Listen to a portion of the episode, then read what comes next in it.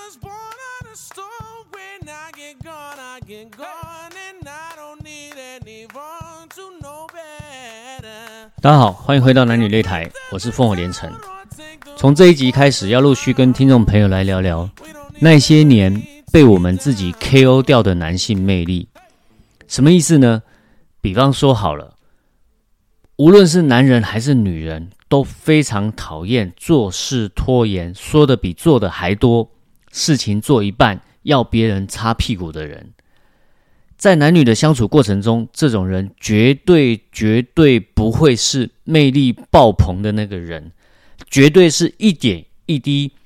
K O 掉自己的魅力，甚至是瞬间魅力崩盘让人斗大的那一个人。为了让听众朋友更清楚、简单的、容易理解这个主题，然后呢，帮助听众朋友在收听的时候可以知道自己所处的位置，然后脑袋可以有一个画面。我想利用象限四分法来跟大家做一个说明。什么是象限四分法呢？就是大家常常听到的，把事情分成重要不重要、急迫不急迫的一套分类方法。首先呢，先画出一个井字号，然后在井字号最上面那两格分别写上重要和不重要，然后在井字号的左边两格呢写上急迫和不急迫。然后这样子排列组合之后，就会出现四种状况，分别是重要而且急迫、重要不急迫、不重要急迫，但是不重要不急迫这四种情境。先说好了，网络上有一些有一些人呢，质疑这种象限四分法的周延性，认为呢它不够完备，不是万能的，不能够把所有的事情呢都套用在这种象限四分法当中来归类。我觉得这个质疑是没有错的，但基本上呢，世界上本来就没有万能的方法。就我个人而言，我觉得我只是一个普通人，我需要的不是什么高深的学问和万能的方法，我需要的是一个简单可以依循的方法，然后我努力把这个简单可以依循的方法做到确实。所以我觉得象限四分法还是蛮好用的。在简单说完象限四分法之后，聪明的听众朋友可能就会发现，我们在男女相处的过程当中，长时间我们把自己摆在什么位置，处于什么状态，会决定男女相处的品质。什么意思呢？我先说结论好了。为什么世界上有人成功，有人失败，有人幸福，有人不幸？因为成功幸福的人通常把注意力和执行力摆在重要急迫和重要不急迫的事情上面，而不成功和不幸福的人会把时间，会把大部分的时间花在不重要、不急迫的事情上面，例如滑手机。什么是重要急迫的事呢？老板的事、客户的事、老婆的事。有一部大陆的电视剧，它的剧名叫做《走向共和》。第一集走向共和的画面一开始的时候，是大清的北洋大臣、军机大臣兼直隶总督李鸿章在吃鱼，吃得很认真，很享受。李鸿章是什么人呢？是几乎整整三十年的时间，整个大清除了皇帝和皇太后以外，所有的政务、军队、财政、外交都一把抓的一号人物。听说李鸿章很喜欢吃鲈鱼，所以他有一个外号叫做李鲈。李鲈他正在吃鱼，吃得津津有味的时候，旁边的部下在跟他报告工作。丙中堂、丁汝昌来信说北洋水师的经费如何如何。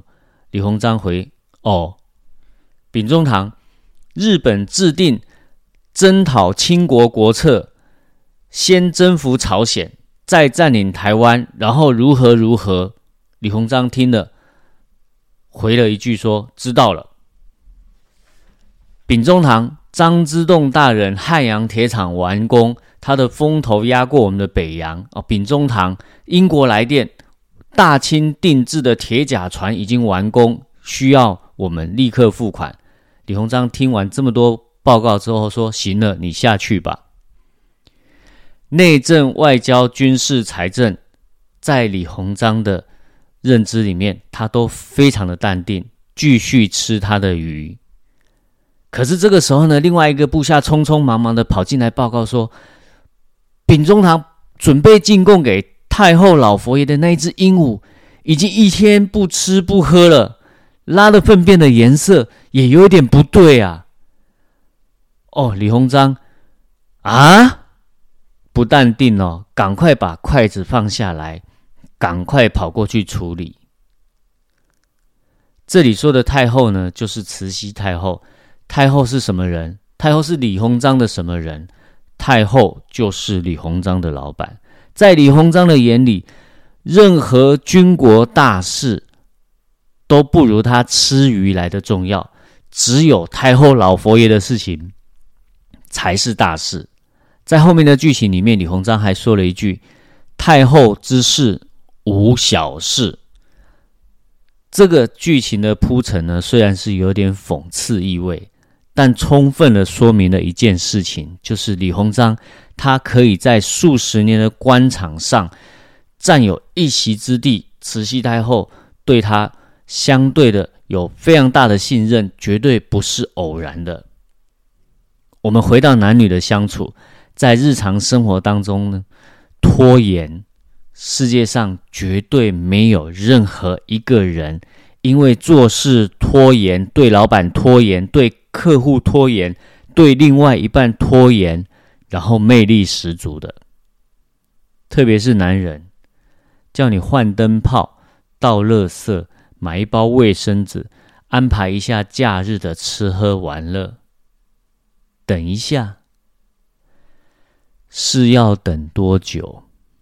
等到老娘不用靠你，靠自己的时候，我就不需要你了。要知道，古代到现代，男女生的动物本能是不一样的。雄性动物的力气大，可以战斗，所以呢，在原始社会里面，男性的魅力和价值存在于你有没有能力掌控食物、掌控资资源，以及你有没有战斗的能力、对抗敌人、保护家人的能力。然而，女性的力气小，遇到敌人、猛兽攻击的时候，抵抗能力相对是弱的，所以呢，就造就演化成女性的大脑，她是非常渴望安全感，渴望呢身边有强大的雄性可以保护和重视她。女生的大脑天生会崇拜比自己强大，并且愿意用尽全力保护在意自己的男人。同时呢，女生的大脑为了生存，他会天生的鄙视虚弱的男人，也会远离不把他当成一回事的男人。这个道理很简单，老板会用什么人，客户会相信什么人，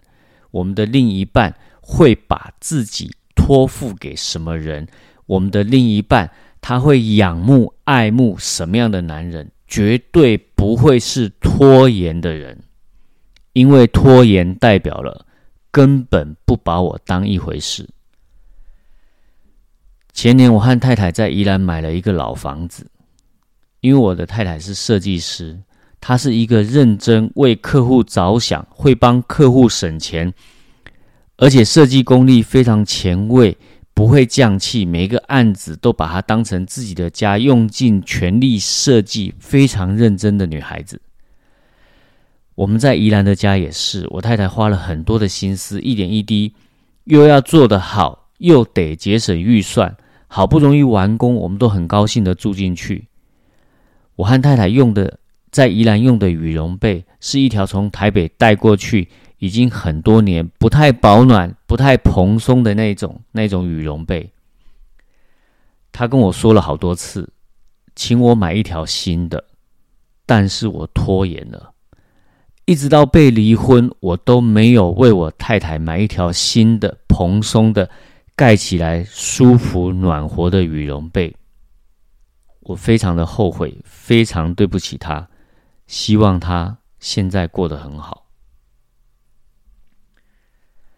听众朋友，如果你还有机会，而且你也爱你的太太，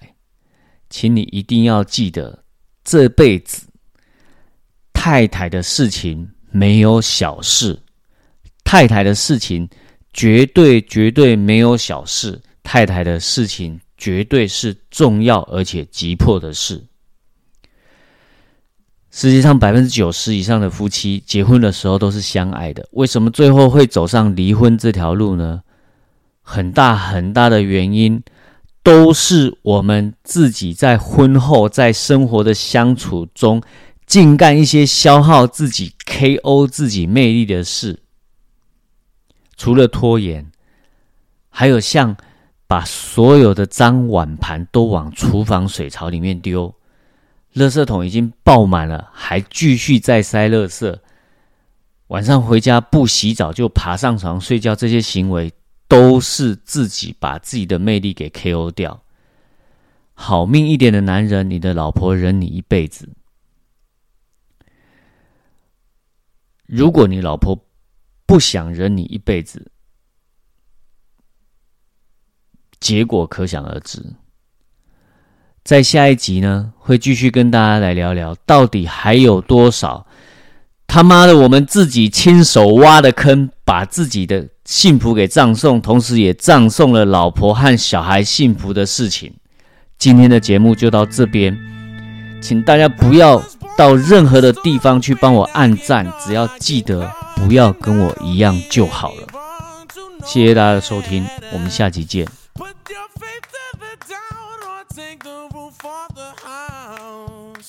We don't need gravity to get down.